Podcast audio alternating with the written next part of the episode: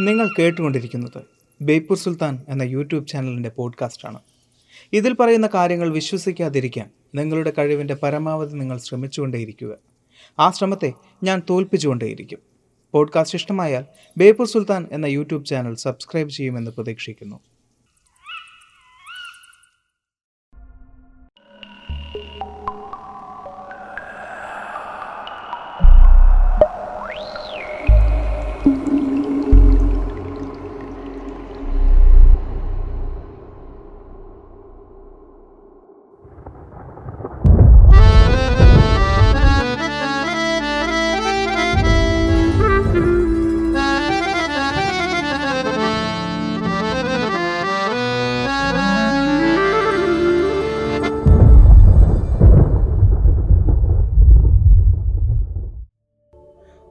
കൂട്ടം ആളുകൾ ചേർന്ന് ബാങ്ക് കൊള്ളയടിക്കുകയാണ്. അതിൽ രണ്ടുപേർ പിടിക്കപ്പെട്ടു.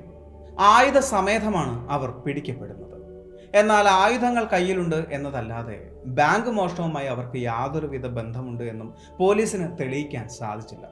അതുകൊണ്ട് തന്നെ ആ രണ്ടുപേരെയും രണ്ട് മുറികളിലാക്കി പോലീസ് അടച്ചിട്ടു. എന്നിട്ട് ഓരോരുത്തരോടായി പറഞ്ഞു മറ്റേയാൾക്കെതിരെ നിങ്ങൾ എന്തെങ്കിലും തെളിവുകൾ തന്നാൽ നിങ്ങളെ വെറുതെ വിടാം എന്ന്.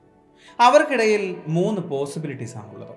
ഒന്ന് രണ്ടാമനെ ഒറ്റുകൊടുത്ത് ഒന്നാമന് രക്ഷപ്പെടാം.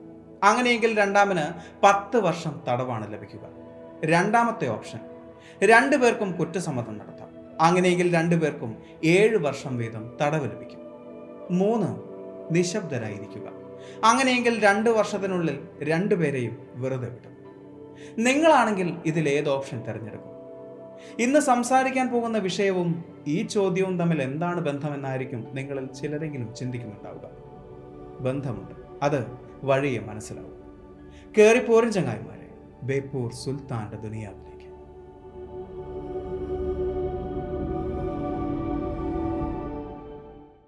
നമ്മുടെ പ്രപഞ്ചം വളരെ വലുതാണ്. വളരെ എന്നാൽ വളരെ വളരെ വളരെ വളരെ വളരെ വളരെ വലുത് അവിടെ നമ്മളെപ്പോലെ അല്ലെങ്കിൽ നമ്മളെക്കാൾ ടെക്നോളജിക്കലി വലുതായ ഒരുപാട് ജീവനുകൾ അങ്ങോളം ഇങ്ങോളം ഉണ്ട് എന്നും നമുക്കറിയാം. പഠനങ്ങൾ പറയുന്നതനുസരിച്ച് പ്രകാശ വേഗതയുടെ പൂജ്യം പോയിന്റ് ഒരു ശതമാനം വേഗതയിലെങ്കിലും ആകാശയാത്ര സാധ്യമാകുന്ന ഒരു സിവിലൈസേഷന് പത്ത് മില്യൺ വർഷങ്ങൾ കൊണ്ട് ഒരു ഗാലക്സി മുഴുവൻ കോളനൈസ് ചെയ്യാൻ സാധിക്കും എന്നാണ്. അങ്ങനെയെങ്കിൽ നമുക്ക് ചുറ്റും സൂര്യനേക്കാൾ എത്രയോ പഴക്കമുള്ള നക്ഷത്രങ്ങളെയും നമുക്ക് കാണാൻ സാധിക്കുന്നുണ്ട്.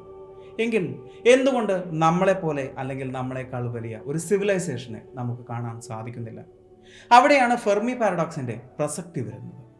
ആയിരത്തി തൊള്ളായിരത്തി അൻപതിൽ ഇറ്റാലിയൻ അമേരിക്കൻ ഭൗതിക ശാസ്ത്രജ്ഞനായ എൻറിക്കോ ഫെർമി തന്റെ സഹപ്രവർത്തകരോടൊപ്പം ലോസ് അലാമോസ് നാഷണൽ ലാബോറട്ടറിയിൽ ഉച്ചഭക്ഷണം കഴിക്കുകയായിരുന്നു. മാൻഹാട്ടൻ പ്രൊജക്ടിന്റെ ഭാഗമായി അഞ്ച് വർഷം മുമ്പ് അദ്ദേഹം അവിടെ ജോലി ചെയ്തിരുന്നു. ഭക്ഷണത്തോടൊപ്പമുള്ള ചർച്ചകൾ അന്യഗ്രഹ ജീവികളിലേക്കും സമീപകാല യു എഫ് ഒകളുടെ വ്യാപനത്തിലേക്കും തിരിഞ്ഞു. അങ്ങനെയാണ് ആ ചിന്ത അദ്ദേഹത്തെ വലച്ചത്. എല്ലാവരും എവിടെയായിരിക്കും? അതായിരുന്നു ഫെർമി പാരഡോക്സിന്റെ അടിസ്ഥാനം എന്ന് പറയുന്നത്. നമുക്ക് ചുറ്റും നമ്മളെപ്പോലെ ഒരു സിവിലൈസേഷൻ ഉണ്ട് എങ്കിൽ എന്തുകൊണ്ടാണ് നമുക്കതിനെ കാണാൻ സാധിക്കാത്തത്? ഏതാണ്ട് ഒരു ലക്ഷത്തി ഇരുപതിനായിരം പ്രകാശവർഷങ്ങൾ വ്യാസമുള്ള നമ്മുടെ ഈ വലിയ ക്ഷീരപഥത്തിൽ നമ്മുടെ കൊച്ചുഭൂമിയിൽ മാത്രമായിരിക്കുമോ ജീവൻ ഉണ്ടായിരിക്കുന്നത് ഒന്നുകിൽ നമ്മൾ തനിച്ചായിരിക്കും ഇവിടെ. അതല്ല എങ്കിൽ നമുക്ക് ചുറ്റുമുള്ളവർ മറ്റെന്തിനെയോ ഭയന്ന് നമ്മളിൽ നിന്നും മറിഞ്ഞിരിക്കുകയാണ്. ഭൂമിക്ക് പുറത്ത് ജീവനുണ്ട് എങ്കിൽ അവർ എവിടെയായിരിക്കും? തുടങ്ങിയ ചോദ്യങ്ങൾക്കുള്ള ഉത്തരം കണ്ടെത്താനായി ഒരുപാട് സിദ്ധാന്തങ്ങൾ നമ്മൾ കണ്ടെത്തിയിട്ടുണ്ട്. അതിന്റെ തുടക്കം എന്ന് വിശേഷിപ്പിക്കാവുന്ന ഒന്നാണ് ഡ്രേക്സ് ഇക്വേഷൻ. ആയിരത്തി തൊള്ളായിരത്തി അറുപത്തി ഒന്നിൽ നമ്മുടെ ക്ഷീരപഥത്തിലെ ആക്റ്റീവായിട്ടുള്ള എക്സ്ട്രാ ടെറസ്ട്രിയൽ സിവിലൈസേഷൻസിന്റെ എണ്ണം വിശദീകരിക്കുന്നതിനും അതിന്റെ പ്രോബബിലിറ്റി വിശദീകരിക്കുന്നതിനും ഫ്രാങ്ക് ഡ്രേക്സ് ഫോർമുലേറ്റ് ചെയ്തിട്ടുള്ള ഒരു ഫോർമുലയാണ് Drake's equation. N is equal to R into F P into N E into F L into F I into F C into L ഇതിൽ എൻ എന്നത് മനുഷ്യരുമായി ആശയവിനിമയം നടത്താൻ കഴിയുന്ന സിവിലൈസേഷൻസിന്റെ എണ്ണമാണ്. ആർ എന്നത് നക്ഷത്ര രൂപീകരണത്തിന്റെ ശരാശരി നിരക്ക്. എഫ് പി എന്നത് ഗ്രഹങ്ങളുള്ള നക്ഷത്രങ്ങളുടെ അംശമാണ്. എൻ ഇ എന്നത് ഒരു നക്ഷത്രത്തിലെ ജീവൻ നിലനിർത്താൻ കഴിയുന്ന ഗ്രഹങ്ങളുടെ ശരാശരി എണ്ണമാണ്. എഫ് എൽ എന്നത് ജീവൻ വികസിക്കാൻ സാധ്യതയുള്ള ഗ്രഹങ്ങളുടെ അംശമാണ്. എഫ് ഐ എന്നത് ബുദ്ധി വികസിച്ച ജീവന്റെ അംശമാണ്. എഫ് സി എന്നത് ആശയവിനിമയം നടത്താൻ കഴിയുന്ന ബുദ്ധിയുള്ള സിവിലൈസേഷന്റെ അംശമാണ്. എൽ എന്നത് ആശയവിനിമയം നടത്താൻ ഒരു സിവിലൈസേഷൻ എടുക്കാവുന്ന ശരാശരി സമയ ദൈർഘ്യമാണ് ഈ ഒരു ഇക്വേഷനിലൂടെ ഭൂമിക്ക് അപ്പുറമുള്ള ഏതെങ്കിലും ഇന്റലിജന്റ് ബീയിങ്സിൽ നിന്നും റേഡിയോ സിഗ്നലുകൾ നമുക്ക് സ്വീകരിക്കാനുള്ള വലിയ സാധ്യതയാണ് തുറന്നു കാണിക്കുന്നത്. എന്നാൽ ഇന്ന് വരെ അത്തരത്തിലൊരു സിഗ്നൽ നമ്മൾ സ്വീകരിച്ചിട്ടില്ല. വിചിത്രമായ പല സിഗ്നലുകളും അന്യഗ്രഹ ജീവികളുടേതായിരിക്കാം എന്ന് പറഞ്ഞ് ശാസ്ത്രം മാറ്റിവെച്ചിട്ടുണ്ട് എങ്കിലും അതിനെ ഒന്നും നമുക്ക് ഒരു പ്രൂഫായി കാണാൻ സാധിക്കില്ല. നമ്മുടെ ക്ഷീരപഥത്തിൽ കോടിക്കണക്കിന് നക്ഷത്രങ്ങളുണ്ട്. അവയിൽ പലതും സൂര്യനേക്കാൾ പഴക്കമുള്ളവയുമാണ്. അവിടെ ഭൂമിയെപ്പോലെ ജീവനുള്ള ഗ്രഹങ്ങളുണ്ടായിരിക്കാം. ദശലക്ഷക്കണക്കിന് വർഷങ്ങൾ പഴക്കമുള്ള അത്തരം ഗ്രഹങ്ങളിൽ ജീവൻ പരിണമിച്ച് ഇന്റലിജന്റ് ലൈഫായി മാറിയിട്ടുമുണ്ടാകാം. അവർ നക്ഷത്രങ്ങളിൽ നിന്നും നക്ഷത്രങ്ങളിലേക്ക് യാത്ര ചെയ്തിട്ടുമുണ്ടാകാം. അത്തരം യാത്രകൾ നമ്മുടെ സൗരയൂഥത്തിലേക്കും ജീവൻ അന്വേഷിച്ചുള്ള യാത്രകൾ ഭൂമിയിലേക്കും വന്നിട്ടുണ്ടാകാം. എന്നിട്ടും എന്തുകൊണ്ട് നമുക്കവരെ കാണാൻ സാധിക്കുന്നില്ല? അതിനർത്ഥം അങ്ങനൊന്നില്ല എന്നാണോ അവർ മനഃപൂർവം നമ്മളെ ശ്രദ്ധിക്കുന്നില്ല എന്നാണോ? ഫെർമീസ് പാരഡോക്സ് ചിന്തിക്കേണ്ട ഒന്നാണ്. ഒരൽപ്പം ബുദ്ധിമുട്ടിക്കുന്ന ഒന്ന്. ആയിരത്തി തൊള്ളായിരത്തി അൻപത് മുതൽ ആയിരത്തി തൊള്ളായിരത്തി എഴുപത് വരെ അതേക്കുറിച്ച് ഒരുപാട് ചർച്ചകളും പഠനങ്ങളും സംഭവിച്ചിരുന്നു.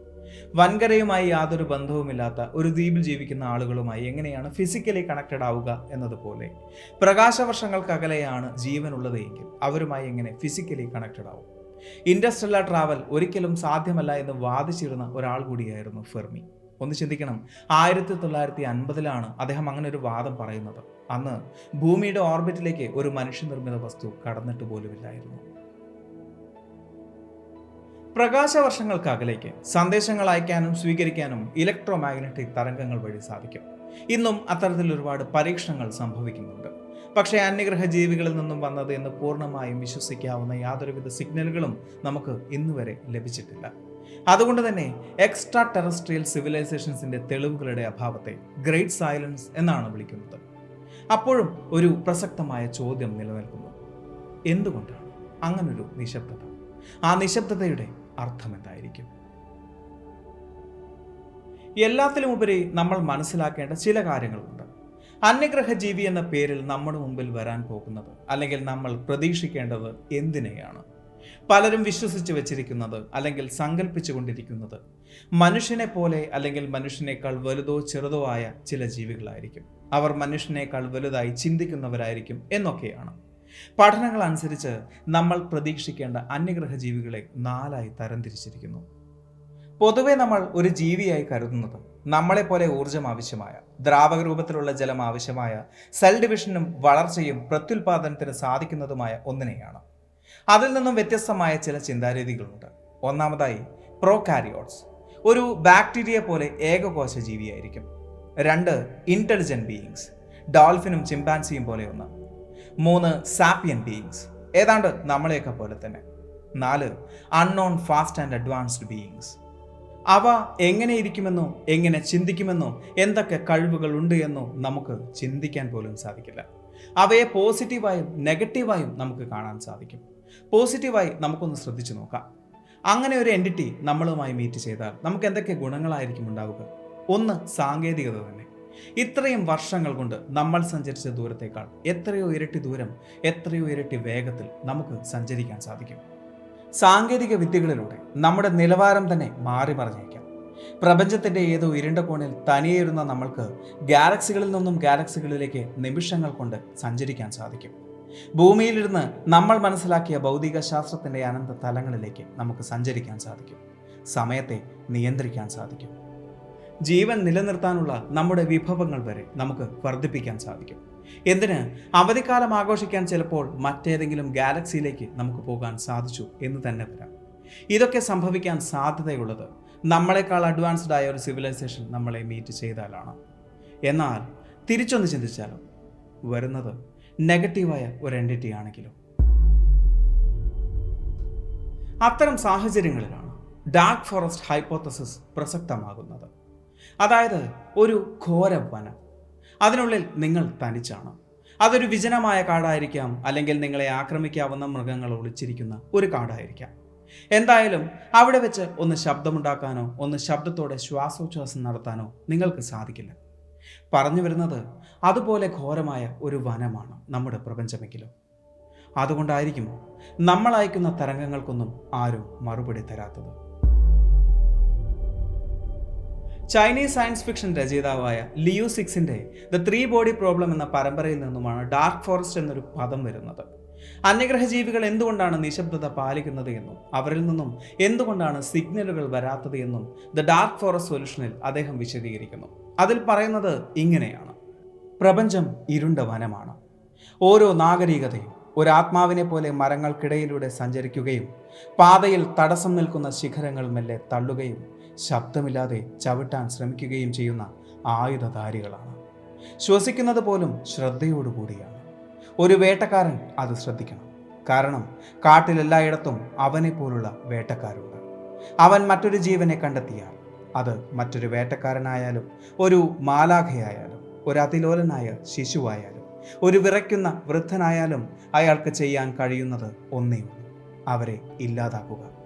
സ്വന്തം അസ്തിത്വം തുറന്നു കാട്ടുന്ന ഏതൊരു ജീവനും അതിവേഗം തുടച്ചു നീക്കപ്പെടുമെന്ന ശാശ്വതമായ ഭീഷണി. ഒന്ന് ചിന്തിച്ചാൽ അത് സത്യമല്ലേ? നിങ്ങൾ തനിച്ചല്ല ഞങ്ങൾ ഇവിടെയുണ്ട്. ഇവിടെ ഭൂമി എന്നൊരു ഗ്രഹമുണ്ട്. അവിടെ ആണും പെണ്ണും അടങ്ങുന്ന മനുഷ്യനുണ്ട്. അവരുടെ ജനിതകം ഇതാണ് എന്ന് തുടങ്ങുന്ന സന്ദേശങ്ങൾ നമ്മൾ ശൂന്യതയിലേക്ക് അയക്കുമ്പോൾ അത് സ്വീകരിക്കുന്നത് ആരാണ് എന്നെങ്കിലും നമ്മൾ ചിന്തിക്കണ്ടേ? ഉദാഹരണത്തിന് ഞങ്ങൾ വീട് പൂട്ടി പുറത്തിറങ്ങുകയാണ്. താക്കോൽ ജനാലക്കരികിലുണ്ട് എന്ന് ഫേസ്ബുക്ക് പോസ്റ്റ് ഇടുന്നത് പോലെ. ആ ചെയ്തത് ഒരു വലിയ മണ്ടത്തരമാണ് എന്ന് സ്റ്റീഫൻ ഹോക്കിൻ അടക്കമുള്ള ശാസ്ത്രജ്ഞന്മാർ വിശദീകരിച്ചിട്ടുണ്ട്. ഒരു സിവിലൈസേഷന്റെ ആവശ്യം എന്ന് പറയുന്നത് വളർച്ചയും നിലനിൽപ്പുമാണ്. ഭൂമിയിലേക്ക് വന്നെത്തുന്നവർ മനുഷ്യന്റെ മനസ്സ് കണ്ടാവില്ല. ഇവിടത്തെ വിഭവങ്ങൾ കണ്ടാവും ആകൃഷ്ടരാകുന്നത്. ഒരുപക്ഷെ അങ്ങനെ ചിന്തിക്കുന്നത് കൊണ്ട് തന്നെ ആവില്ലേ? നമുക്ക് ചുറ്റും ജീവന് ഇത്രയും സാധ്യതയുണ്ടായിട്ടും അവർ നിശബ്ദത പാലിക്കുന്നത്. ചിലപ്പോൾ വന്നു കയറുന്നവർ നമ്മളെ കാണുന്നത് ഒരു പങ്കാളിയായിട്ടാവാം അല്ലെങ്കിൽ ഒരു വേട്ടക്കാരനായിട്ടാവാം അതുമല്ലെങ്കിൽ ഇരയായിട്ടാവാം. പുറത്തുള്ളവർ തനിച്ചല്ല എന്നും ഭൂമിയിൽ അവർക്കായി കാത്തിരിക്കുന്ന ചിലരുണ്ട് എന്നുമുള്ള സന്ദേശങ്ങളുമായി വോയേജർ ഒന്ന് സൗരയൂഥത്തിന്റെ പടി കടന്നിരിക്കുന്നു. ഒരൽപ്പം വൈകിയെങ്കിലും ഇനിയും ചിന്തിക്കാൻ സമയമുണ്ട്. ഒറ്റുകൊടുക്കണോ? വീതിച്ചെടുക്കണോ? അതോ നിശബ്ദത പാലിക്കണോ? ഈ ഒരു വീഡിയോ നിങ്ങൾക്ക് ഇഷ്ടമായി എന്ന് വിചാരിക്കുന്നു. സുൽത്താൻ എപ്പോഴും പറയുന്നത് പോലെ. സബ്സ്ക്രൈബുകൾ കൂമ്പാരമാകുമ്പോൾ പരിപാടി ഗംഭീരമാണ്.